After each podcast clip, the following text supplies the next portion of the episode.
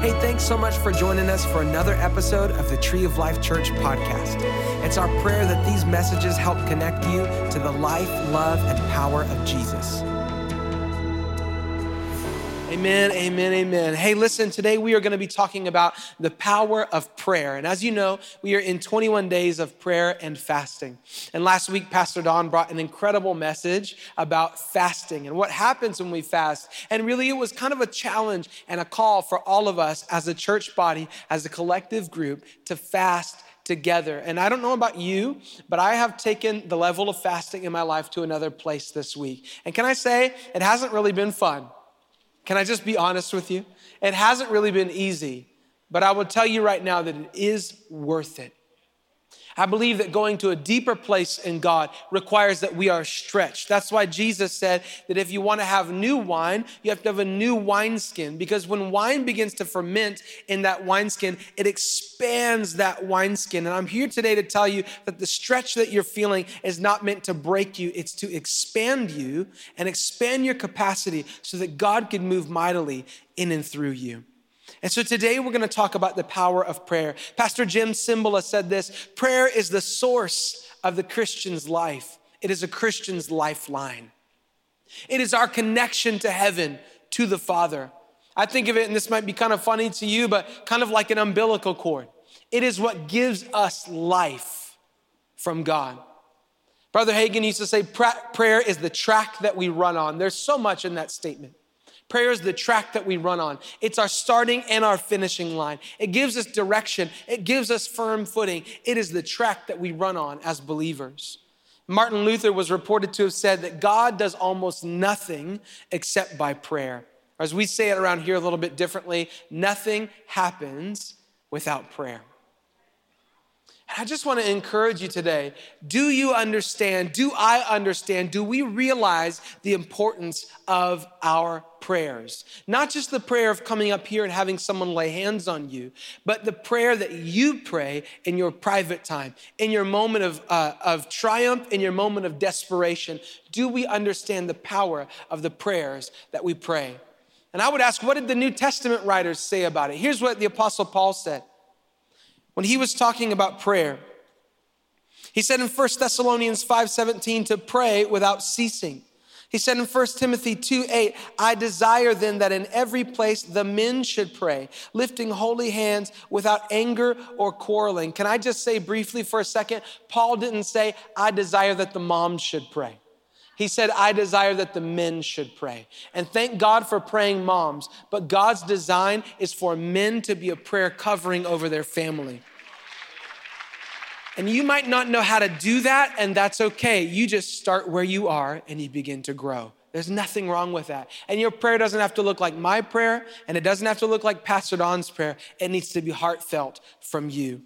Paul also said in Ephesians 6:18 that we should pray at all times and in all occasions with all kinds of prayers and requests. And I want us to also focus though on what Jesus said about prayer. And this is a really kind of um, unnoticed thing sometimes in the Bible, but you know, we have this term in the US where we say, oh, it's a house of worship. Oh, that's a house of worship. And what we mean by that, obviously, is that's a church. But when Jesus described the gathering of people, he did not use the term house of worship. It's striking to me that he didn't say house of worship. I'm the worship leader. I mean, you'd think he would at least give us a little credit. He also didn't use the word house of teaching or preaching. But when Jesus described what it was to be like in the house of God, he actually quoted Isaiah 56, 7, and he said, My house shall be called a house of prayer for all nations. Now, first, I want you to see what's happening here. That from the Old Testament to the New Testament, God is speaking again to diversity and unity among people of all ethnicities and groups. It was his design from the beginning for people to come together under one name, and that is the name of Jesus Christ. But Jesus didn't say, My house will be a house of preaching and teaching. There were Pharisees who were doing those things. Jesus said, My house shall be called a house of prayer. Now, what's interesting is Jesus here is referring to the temple. And in 1 Corinthians 6 19, Paul says that you, your body, is the temple of the Holy Ghost in the New Testament age. In 1 Peter 2 5, it says that all of us together are being built together like living stones to make God's house. So let me ask you this question today. If he sees my temple today, does he see my temple as a house of prayer? Or does he see it as a house of procrastination? A house of focusing on other things? A house of furthering my career? A house of putting out fires at home?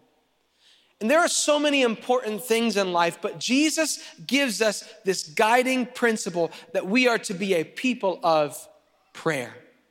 He has called us to be a people of prayer. Let the world know us by our love and by our prayer. That we are the praying people. As we talked about what the Apostle Paul said about prayer and what Jesus said about prayer, Jesus' brother James gave us a beautiful picture that we can go on for prayer. And I want you to hear this today. He says in James 5 13 through 18, Are any of you suffering hardships? You should pray. Are any of you happy? Well, you should sing praises. What is a praise? Singing praise is a sung prayer. You're just singing out your prayer. Are any of you sick? You should call for the elders of the church to come and pray over you, anointing you with oil in the name of the Lord. Such a prayer offered in faith will heal the sick, and the Lord will, not maybe, not might. He said, The Lord will make you well. And if you have committed any sins, you will be forgiven. Confess your sins to each other and pray for each other so that you may be healed. Do you see all the prayer here? The earnest prayer of a righteous person has great power and produces wonderful results. Elijah was as human as we are, and yet when he prayed earnestly that no rain would fall, none fell for three and a half years. And then when he prayed again, the sky sent down rain and the earth began to yield its crops. Now, I want you to understand for a moment that whenever you see someone in the Bible who prays and something incredible happens, Elijah prays and rain stops and the sky shuts up for three years and then it opens again when he begins to release a prayer. Joshua prays and the sun stands still so that God could give him the victory. Do you understand that weather patterns and the pattern of the universe and the rotation of things are changing at the command when God's people pray? Can I tell you today that every story that you read was just from a regular person like you?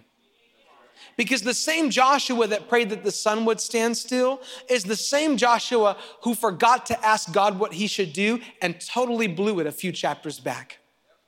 And the same Elijah that prayed that the heavens would be shut, and for three years they were, and then when he prayed and they opened again and the rain began to fall, that same Elijah is the Elijah that runs under pressure and is having suicidal thoughts and is beginning to fall into depression and anxiety. That's the same man. Can I tell you today that whatever you're facing, God would look at you and say, You're no different than any of the other people that I've ever used, and I still want to use your prayer. I don't know what you're facing. I don't know what you're fighting, but I would dare say that the reason that you're facing it and the reason that you're fighting it is because the devil is afraid of the prayers that will come out of your mouth. And so today, I want you to get your prayer back a little bit. I want you to get your fight back a little bit.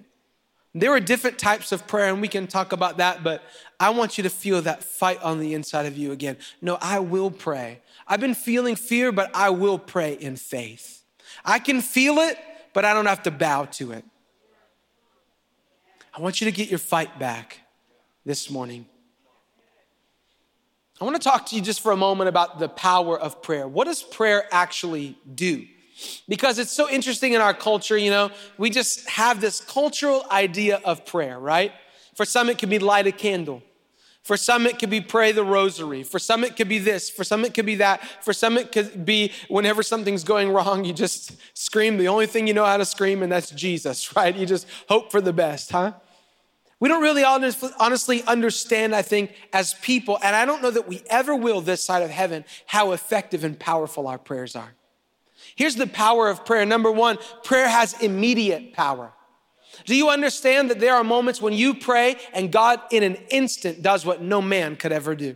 A great example of that is Acts 16, 25 and 26. Around midnight, Paul and Silas were praying and singing hymns to God, and the other prisoners were listening. And suddenly, there was a massive earthquake. Say, suddenly. And the prison was shaken to its foundations. All the doors immediately, say immediately, flew open, and the chains of every prisoner fell off. Some prayers are suddenly prayers that you are praying and lifting up your voice to God. And let me say this very clearly. Oftentimes, that suddenly prayer, it's not just for your benefit. Oh, it blessed Paul and Silas, but it set other people free. That there is a prayer that you will pray that God will use in a suddenly moment to set someone free. Can I just say, and we'll touch on this later, if you feel prompted to pray for somebody, if you think of somebody and you think that might be God, pray a suddenly prayer right now. Pray a suddenly prayer and just believe that God is doing something in them. God can break through in an instant if we pray.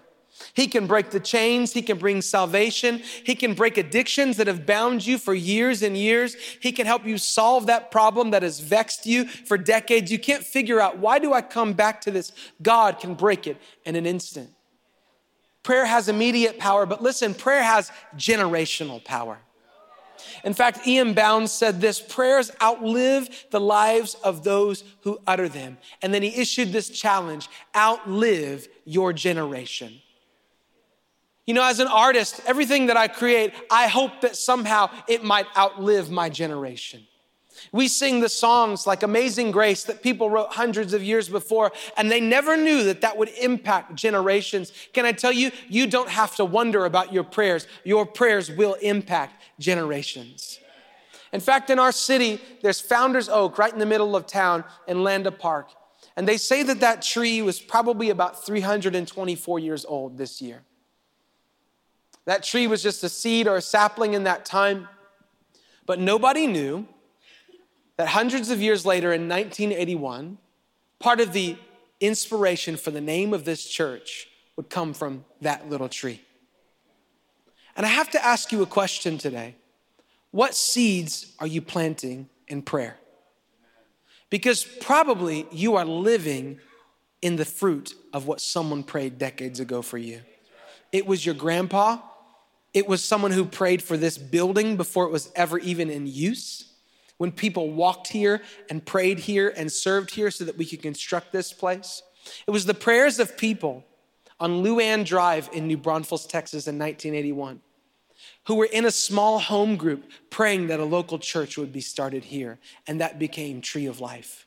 We're sitting in the fruit of someone's prayers that have impacted generations. You know, my grandma went to this church. My parents go to this church. I go to this church. My daughter goes to this church.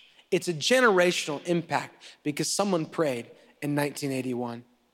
The other thing is that prayer has transformational power. It has the power to bring personal transformation. Listen, if you need something to change on the inside of you, can I tell you, as I started this year, I had one thing in mind, and I knew, God, this needs to change on the inside of me because it doesn't reflect you, it doesn't honor you, and I've got to repent and I've got to walk in that change. But you know where that's going to come? The place of prayer. And I believe in confessing our sins one to another, and I believe in accountability, but you will not actually change the root until you continue to pray. Until God begins to do a work on the inside of you, you'll just replace it with something else every single time. So there's transformational power for ourselves, but then there's local and regional transformation. You know, the prayers of the saints can transform a region. I remember Pastor Karen telling me how they used to prayer walk around the neighborhoods of this area, not knocking on doors necessarily and evangelizing, but just praying over the area. And I wonder how many people have come to our church and they had no idea why they wound up here, but it was someone's prayer a couple decades ago walking by their home. Think about that story that I told you just a few moments ago about the healing and racial reconciliation that has come through this place. There was a regional and local transformation taking place because someone prayed, someone believed, someone sought God, a group of people gathered. And then finally, there is national and global transformation that happens when we pray. And you may feel like, hey, I'm just a drop in the bucket, but can I tell you that God uses the weak things of this world to confound the strong, and He uses the foolish things to confound the wise. And maybe your prayers in this little pocket of the earth could impact people across the globe. I'll never forget, I had a chemistry teacher uh, in high school. And she was a believer, and she said, One day God woke me up, and I just, I was praying at night, and I just saw this picture of flooding in Africa, and I just began to pray for people. And she said, The next morning I turn on the news, and there's massive floods all over Africa in this particular region. And she said, You know, God just had used me to pray. I didn't even know what about. I just wonder if God wants to use you to pray for people on the other side of the globe.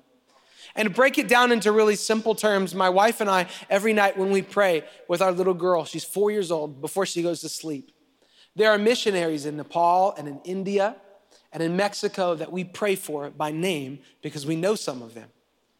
And God is just using her and her little prayer to impact people across the globe. It doesn't have to be something extravagant. It can be as simple as that.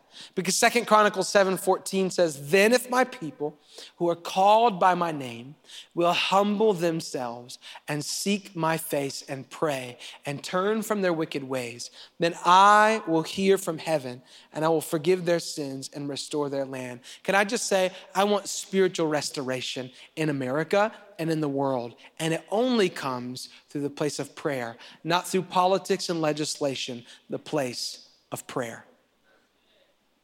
And the fourth thing is that prayer has penetrating power. I heard someone say this the other day, and it really struck me. In Isaiah 60, verses 1 through 3, the prophet Isaiah is speaking on behalf of God, and he says, Arise, shine, for your light has come, and the glory of the Lord rises upon you. See, darkness covers the earth, and thick darkness is over the peoples. Can you see that in our world today? That it feels like there's a darkness over the earth?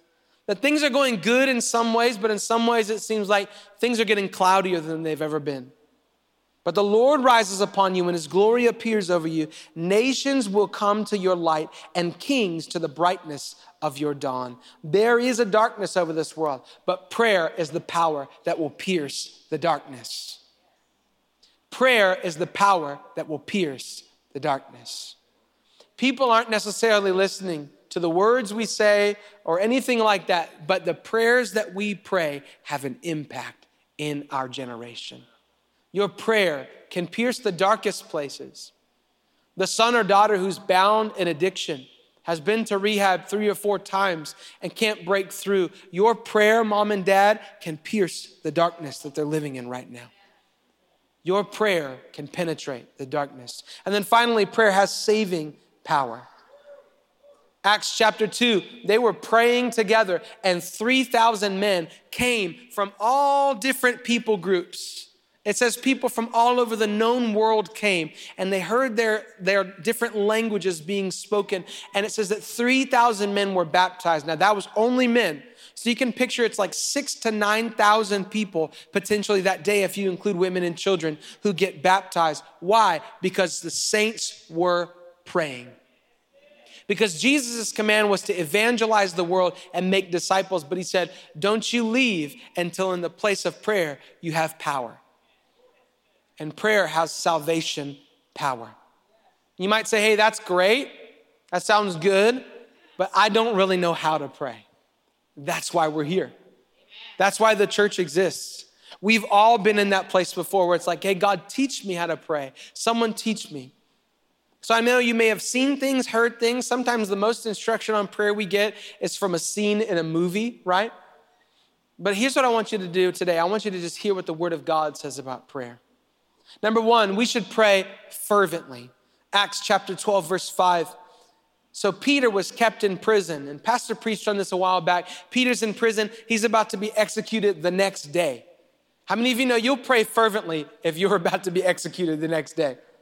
But here's what I want you to see. But fervent prayer for him was persistently made to God by who? The church. Peter was praying for himself, but there was a prayer meeting happening in the church for him. And I believe in the importance of fervent prayers. James chapter 5, what we read earlier, that the earnest prayer of a righteous man has great power as it's working. But you know what? The scripture can also be translated to say the fervent prayer of a righteous person. And you may think, well, I'm not righteous. Can I tell you today? If Jesus has set you free, if you've accepted him as your Lord and Savior, then God has given you the righteousness that you need. You are the righteousness of God in Christ Jesus. And as you draw near to him and try to live for him, he'll begin to work all those things out in you. But stand boldly and pray fervently. There's sometimes some things that only happen through fervent prayer. I believe in calm and peaceful prayers. I'm the kind of guy who oftentimes I journal prayers. I believe Psalm 23, which says that he leads me beside still waters, right? But there are some prayers that have to be fervent. When Peter's in prison, the church is not journaling their prayers, they are praying fervently. Can I say this clearly today? When the world is imprisoned to the things of the enemy, the church cannot be just journaling. We must be praying fervently. Because a desperate world needs a fervent prayer from the church, from the people of God. That we have to be a people who pray with passion, with intensity, because we are believing God. And we are saying, just like the story about the, the, uh, the man who came for some bread and he keeps knocking on the door over and over again. We are believing, believing, believing for salvation, for breakthrough in our world. Pray like it is the last days. And here's something just personal that I always do. I try to do to the best of my ability. If I'm praying for someone and I feel there's not a lot of passion in me, I try to tell myself, how would I pray if this was my daughter? If there's a need and I don't feel a big burden, I just try to put myself in their shoes and say, how would I pray if it was my family member?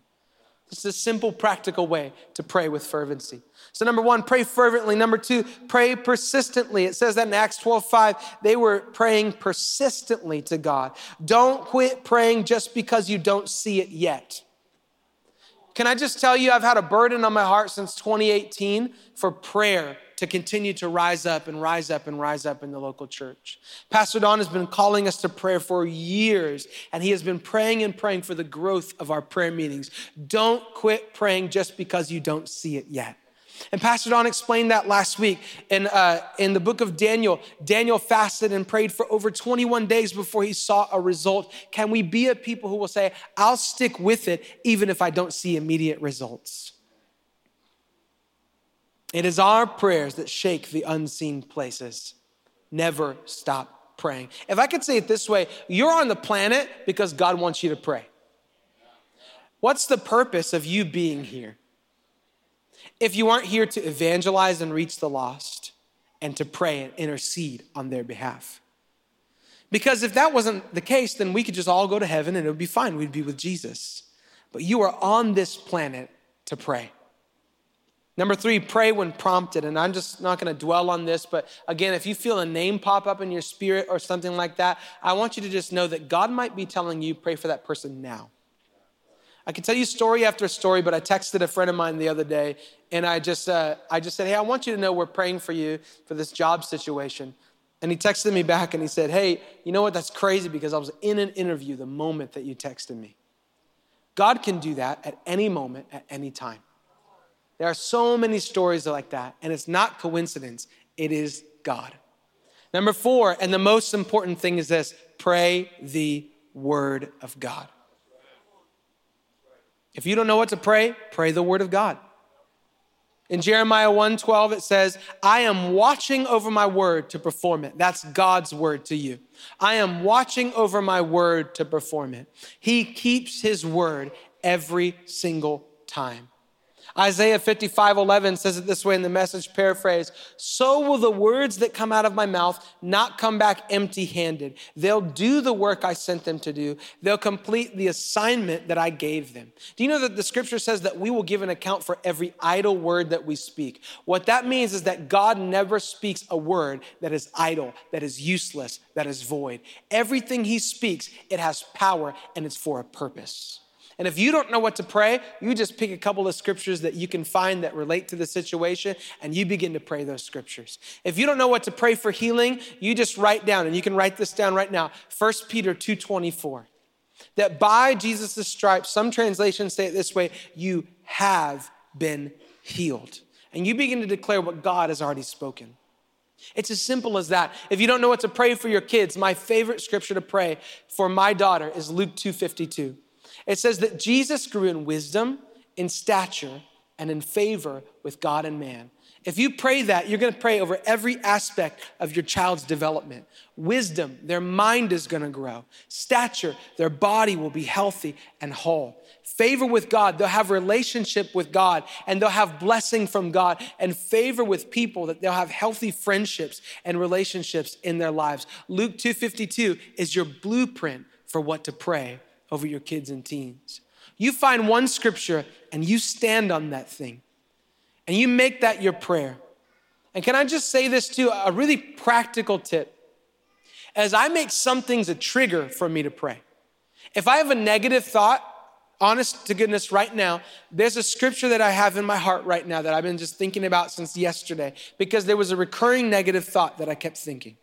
And I decided every time I think that negative thought, I'm gonna actually pray about that scripture instead because it deals with that negative thought.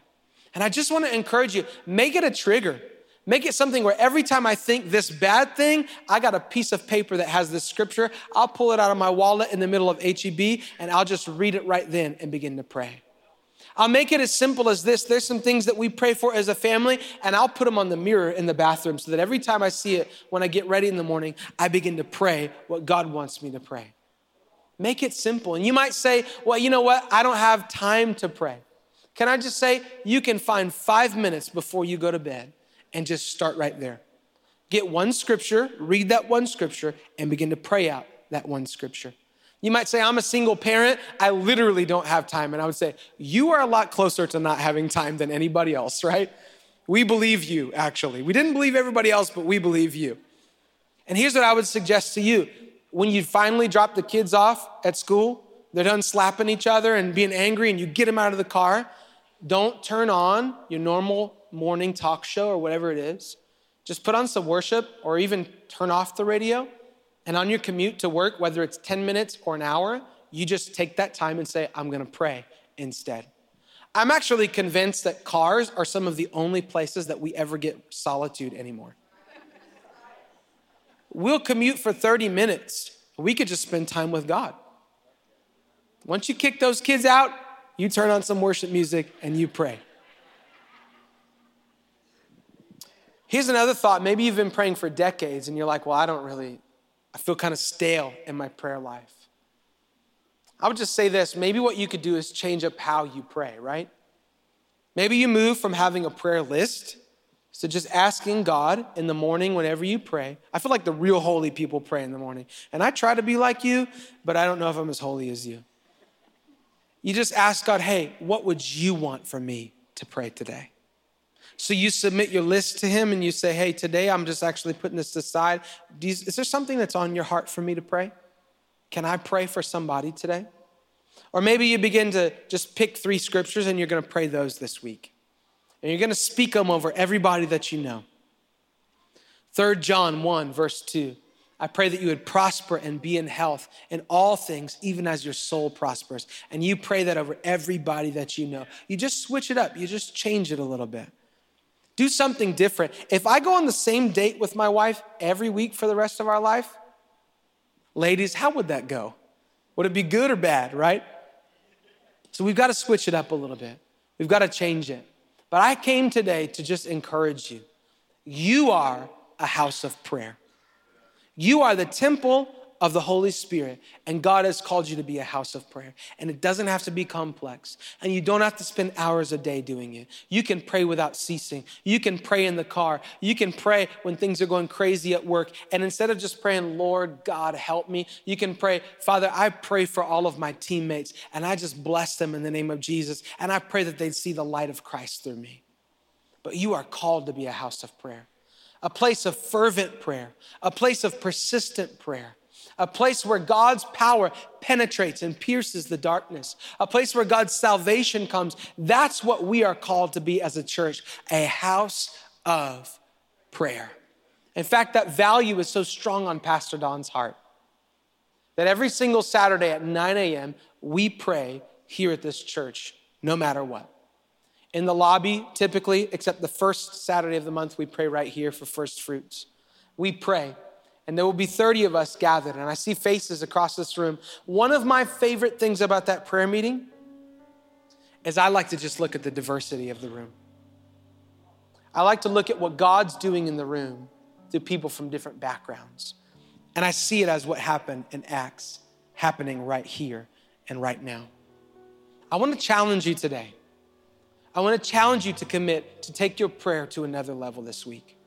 I am not asking you to jump from nothing to an hour. I am asking you take 5 minutes and just pray one scripture. Pray it over your family. Pray Luke 252 over your kids. Do something that stretches your wineskin this week so that God can pour more power and capacity into you. I believe in you. I believe that God has called you to pray prayers that shake nations, that transform this region, but that transform you and impact your family for generations. And this 21 days, that's what God's gonna do in and through this house. When you show up at 6 a.m. and 7 a.m., but not tomorrow or Tuesday, that's just online. When you show up at 6 a.m., 6 a.m. to 7 a.m., and you pray, or 9 a.m. on Saturday, God's gonna do something in and through you.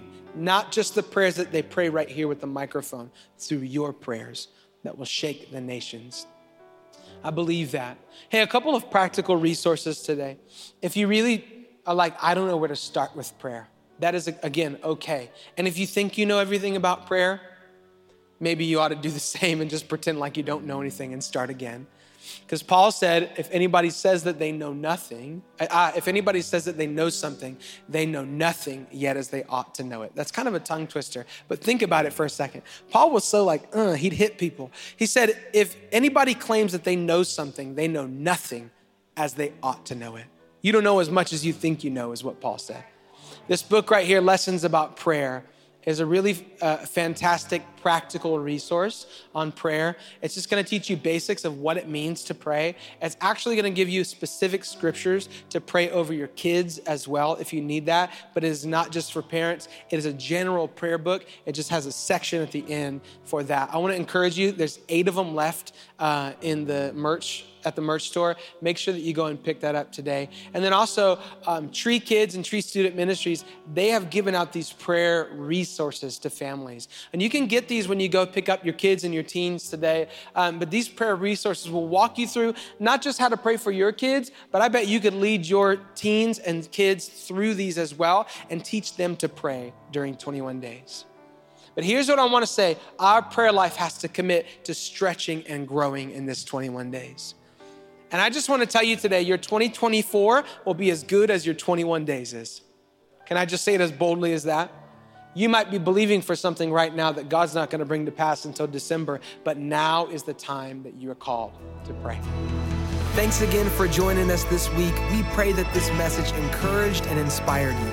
If you want to find out how you can be a part of Tree of Life, just go to our website, treeoflifechurch.org. Don't forget to subscribe to this podcast and share it with a friend.